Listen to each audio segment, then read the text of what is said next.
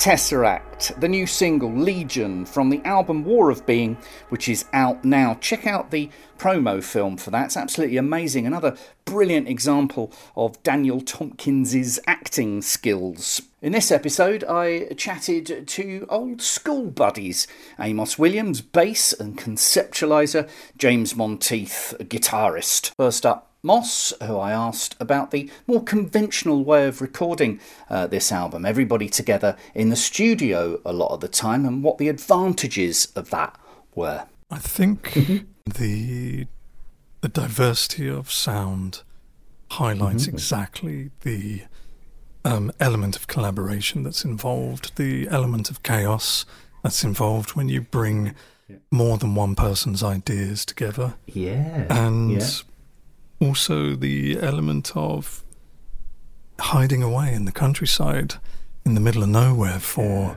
six weeks and Yeah. coming out the other side with lots of things you knew you were going to do and then lots of things you wouldn't have done if you were if you weren't in that scenario Yeah, amazing.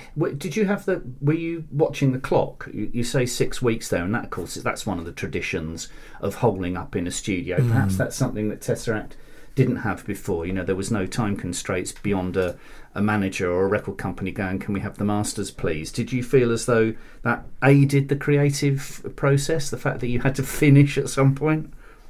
Um, no, we are not necessarily. I mean, it's it's always a good idea to do how um to release a record how Rick Rubin suggests you release a record, which is to just release the record, regardless of what you think of it. Just do it, get it out there. So Yeah. to have that process in mind is great, because yes, you you know you're you're doing something for a purpose. You must always remember that. But Tesseract is never that good at working with people coming to us and saying, um, "Oh, you've got to do this by this time." it's it's not obstinance. It's not anything like that. It's not a negative thing. It's just I think there's a a level of anxiety that exists within uh, maybe our whole generation, you know, that doesn't quite work well when people are being prodded. And our best Yeah. work always comes from when we have turned off any temporal concerns and we're just focused on the whatever it is we're doing then without worrying about mm. oh i'm gonna you know i need to do this in a couple of hours mm. which How do you know? How do you know when it's finished? Then how how do you know when it's time to sign it off and and go right? We can't if you, you know because if you add too many colours, you end up with brown, don't you? It's it's never never finished. That's the Oh, right. the thing with Tesseract. It never is. And even when we're in the final mastering stage, we would we were removing some elements, or it's just you know, and on stage as well. Already, we've already altered a few things when we perform, just because it feels better in that medium within that scenario.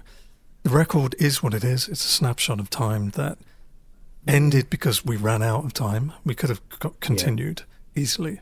We could have gone hmm. for another six weeks without a doubt. But Wow, wow. the reality is it, it ended and we we moved on and we will be constantly tinkering. It's a never ending journey for us basically. What about Mr. James Monteith, the man that brings the metal to Tesseract? What were the advantages and disadvantages for him being in the studio with his comrades? I think the advantages um, are definitely creatively and from yeah, a more more collective input. Um, there are a few jam sessions which ideas were developed out of, and jamming's not something that Tesseract's ever done traditionally, mainly because you can't really jam the, lots of these ideas because you've got to learn them first because they're quite complicated. Um, so I think, especially in like sort of the rhythmy sort of um, areas, um, a lot of uh, there was quite a lot of development in in a jam style, which which was cool. Um, but also, uh, I guess having like a much wider range of toys to play with. Um, I think that was fun. Like, I mean, there was even fun bit where there's a big drum section um, in one track where we sort of uh, we got loads of us on like tom drums and snare drums, like you know, almost making like a like a real big build up of you know, percussion and and so I guess creatively it was it really opened up a lot of things. I guess disadvantage was it was a much more expensive record to make than previous records.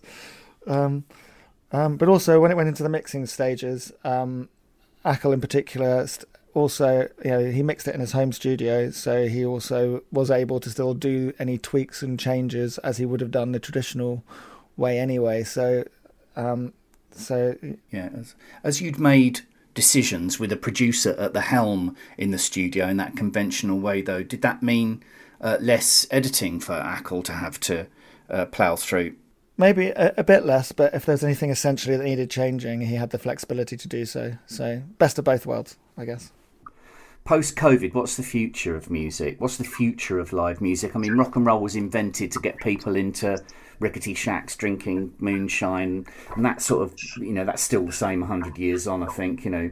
But with, with but it's really been really interesting seeing pop music and rock music front and centre of the front half of newspaper stories recently, uh, with venues taking merchandise, with Brexit, with that punk band that came over from Germany and weren't allowed past the border because they're um, they were coming to play a gig and you know musician wasn't on their passport. And there's been lots of stories about how uh, and of course very extraordinarily expensive to get into shows in the UK with with prices of everything going up. What how do you see the future panning out for particularly live loud music? Uh, everything's been changing very, very quickly. Like last year, um, we were still feeling the effects of COVID in terms of seeing how erratic things were, how sales were, and attendances, and um, lots of cancellations, and I guess audiences not having confidence in shows happening, or you know, um, because because of all the sort of post effects.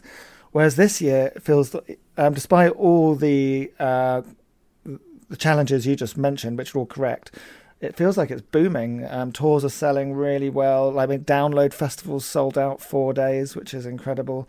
Um, also, things like the Heavy Music Awards, you know, happened earlier this year. Um, they managed to put on, um, uh, you know, a rock music um, awards event at Wembley Arena, which I think shows how, yeah, how much like the wider world is sort of paying attention to rock music, both recorded and in the live sense. So I feel like, in general, everything is incredibly healthy at the moment.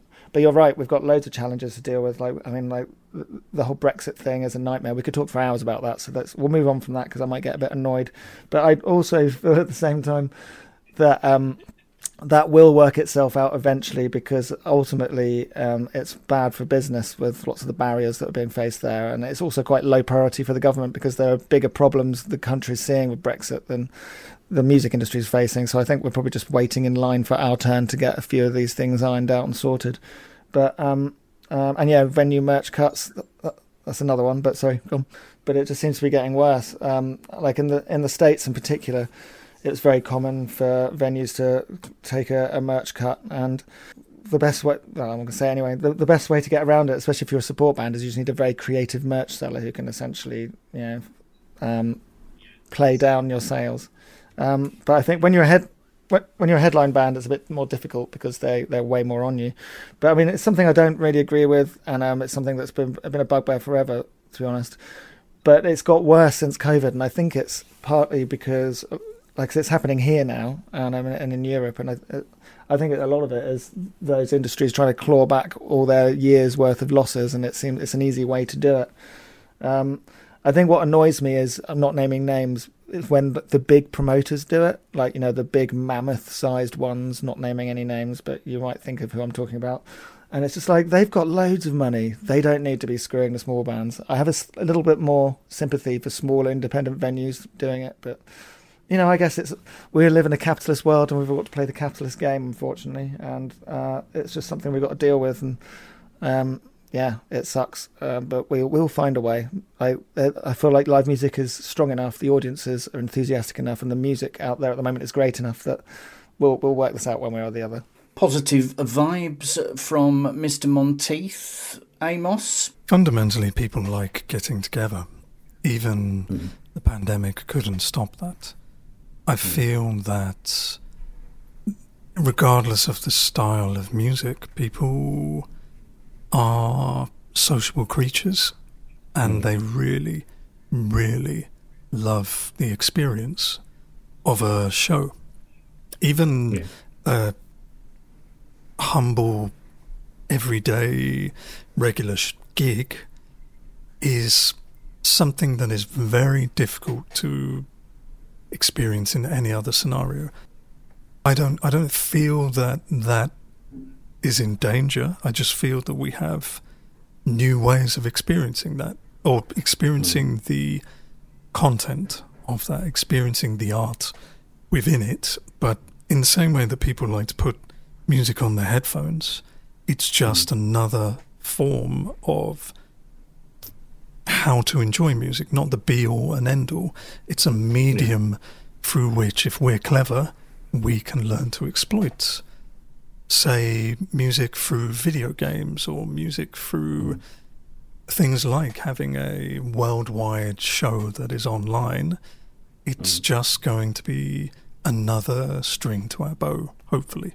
Well, I feel quite confident now and uh, and vibed up. Okay, Jim, talk us into a track. Um, I guess because I've been playing it over the weekend and it's very much in my head. I'm a I'm a big fan of the title track, War of Being, like a huge riff. Um, that'll hopefully get people's heads banging a little bit. And but then it go then it goes off on like a basically just a crazy progressive journey. It's uh, um, the riffs are really fun to play. War of Being.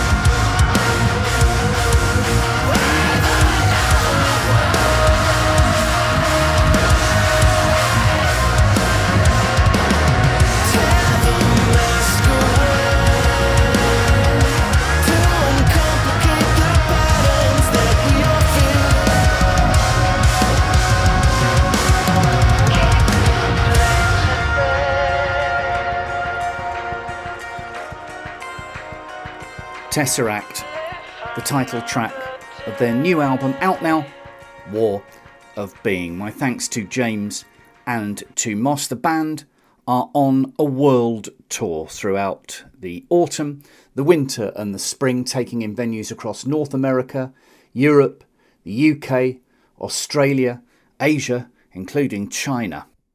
Now, also dragged out of the womb like comfort of self recording, Bruce Soord has a new solo album out, the Yeovil Polymath leader of the Pineapple Thief. It's entitled Luminescence. He was taken to RAK Studios in central London, uh, one of those great old fashioned studios that gave us so many glam rock hits, for some proper strings and a proper string arrangement.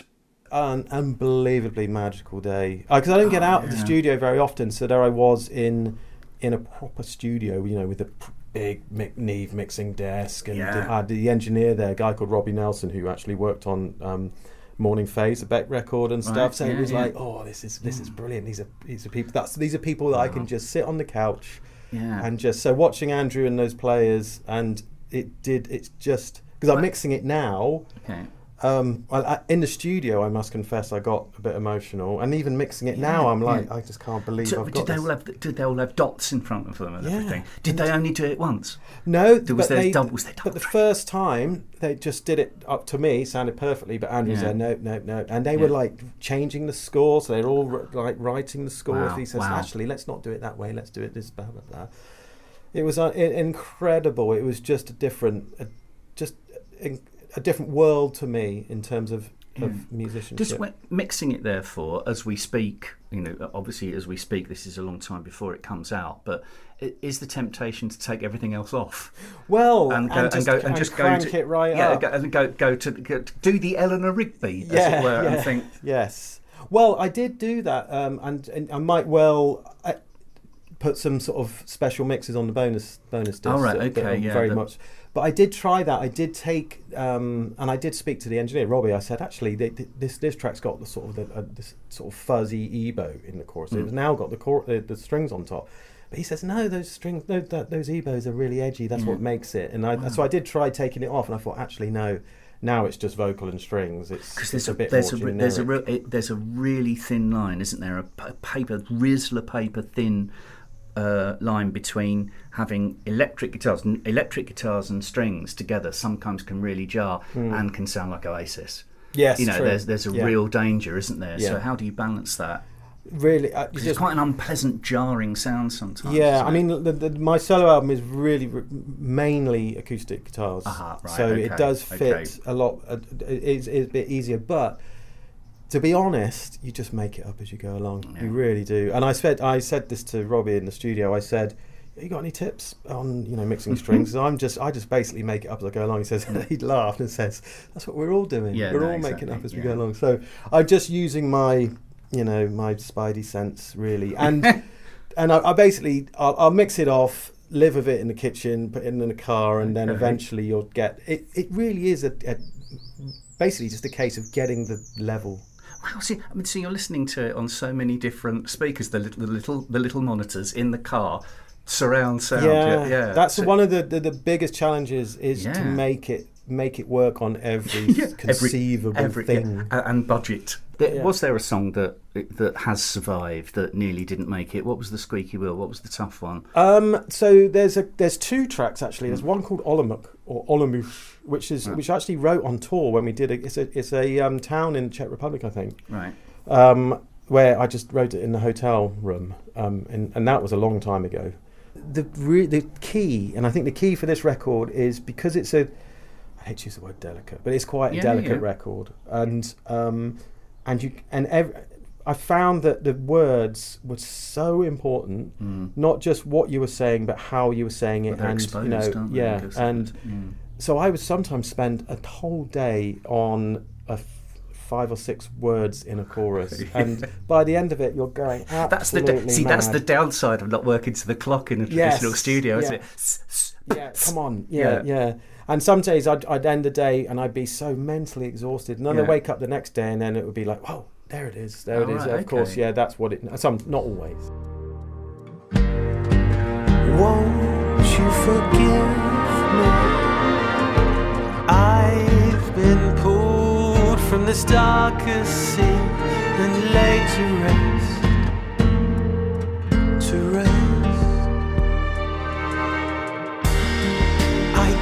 I was scared when you weren't there for me.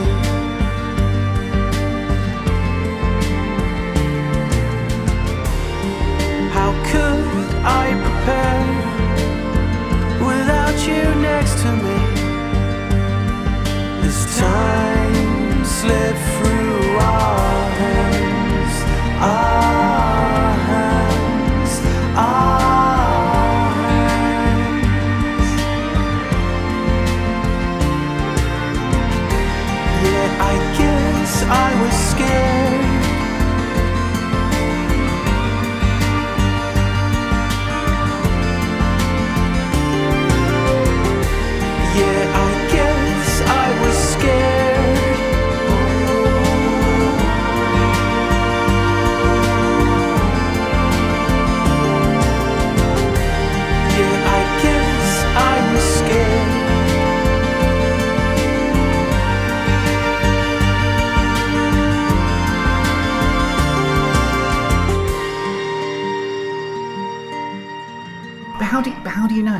without anybody to bounce off? How do you know it's not working? It's just this. We're talking about the spidey sense. Okay. It's just this thing that when you know when something is working, you just have this feeling. Okay. It kind of just envelop. You know, it it, it, it it hugs you in a way when you know that it's happened, and when it's not working, you get this feeling in your stomach that it's just Okay. that your stomach tells you. It's innate, but how I does guess but how but how does that how do you know that you found that when you've been working on something for so long? Surely that's something that just happened. It happens or it doesn't happen at the time of Sometimes, creation. sometimes it does. When those those are the best times when Yeah. it just happens at the time of creation, and it's What's just brilliant. what, what songs like that? Um, let me have a look. So, oh yeah, I tell you, there's a song on here called um, "Instant Flash of Light," which I think is a tautology because you can't have an instant flash, can you? I think, Um, man, you're an artist. You can call it whatever you want. But that was a proper pick up your guitar Okay. and out it came. How ironic that a song title like that should be the one that came in an instant. yeah, that's true. light. Yeah, true.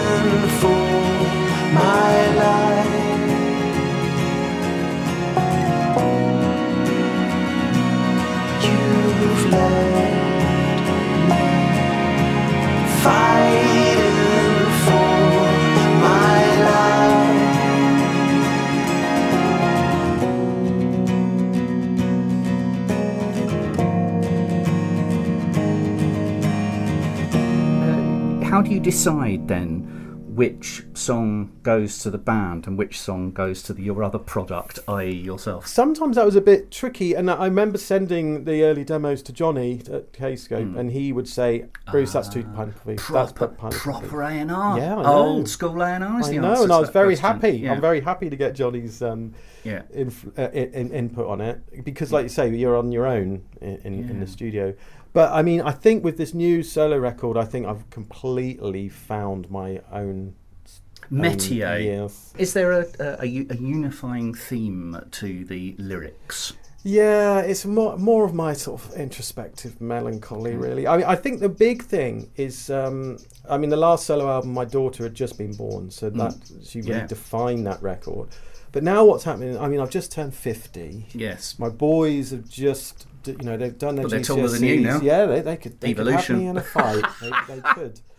And um, so so they they they, finished school, and I, you know, and Yeah. the weird thing about having a four year old when you've got sixteen year olds Mm. is it's an instant remind. It's an instant reminder of time past because Yeah. she's doing all the things that my kids did that you kind of forget because life is so fast Yeah. and it's this constant reminder that oh my goodness so i mean but to cut a long story short it's really the, the theme is about effectively finding peace with in life Yeah. you know and uh, the fact that you know okay that you know that life can be really tough and you know that it's finite but you can still find peace and and live a really really you know just enjoy every every day That's a sign of maturity, isn't it? I guess so. I Yeah. get we can Oh, go to either oh, so- way. Oh, so is it a mature album? I would Yeah, we put that on the sticker.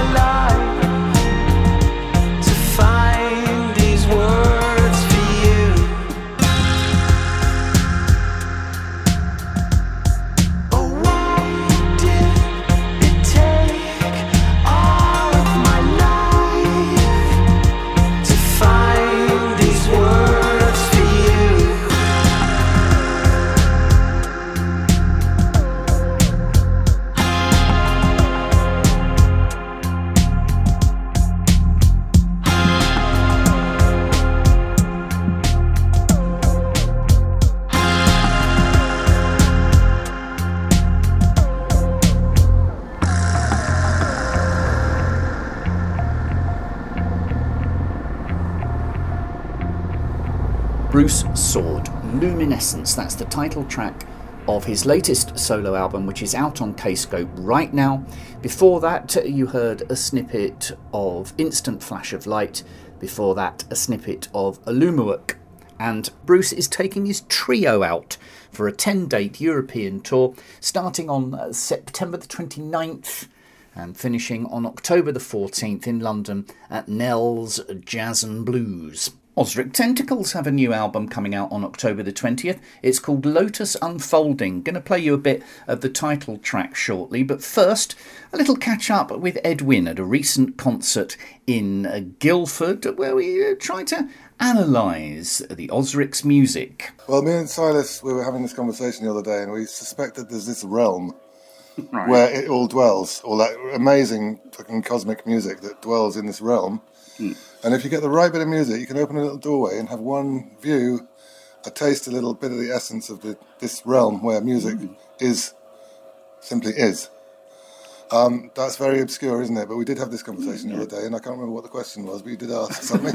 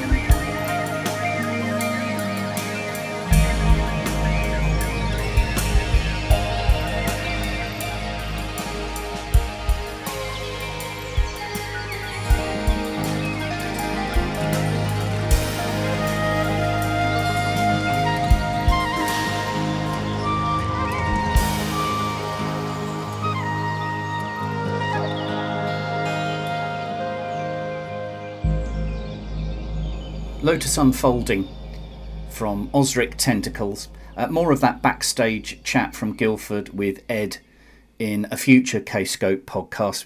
What a great night that was.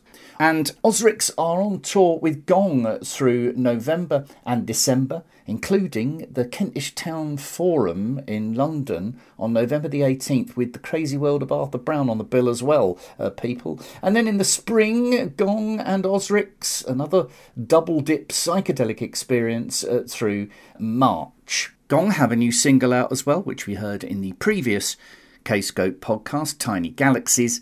And we're going to be hearing more from Ed Wynne and from Kavus Torabi of Gong in the very near future on this very podcast. And we'll be speaking to Mariusz Duda from Riverside and Lunatic Soul about his new solo album shortly. Details have dropped. It's called Afraid. And I'll play out with an edit of the single entitled Embracing the Unknown. Do please send us something that you feel fits in with the Kscope aesthetic to listen at kscopemusic.co.uk a stream, please, rather than an attachment. So listen at kscopemusic.co.uk. If we dig it, we'll play it out. And do please share and like and tell all your chums about the Kscope podcast, the new Mariusz Duda single, Embracing the Unknown. Billy here, speak to you soon. Ta-da!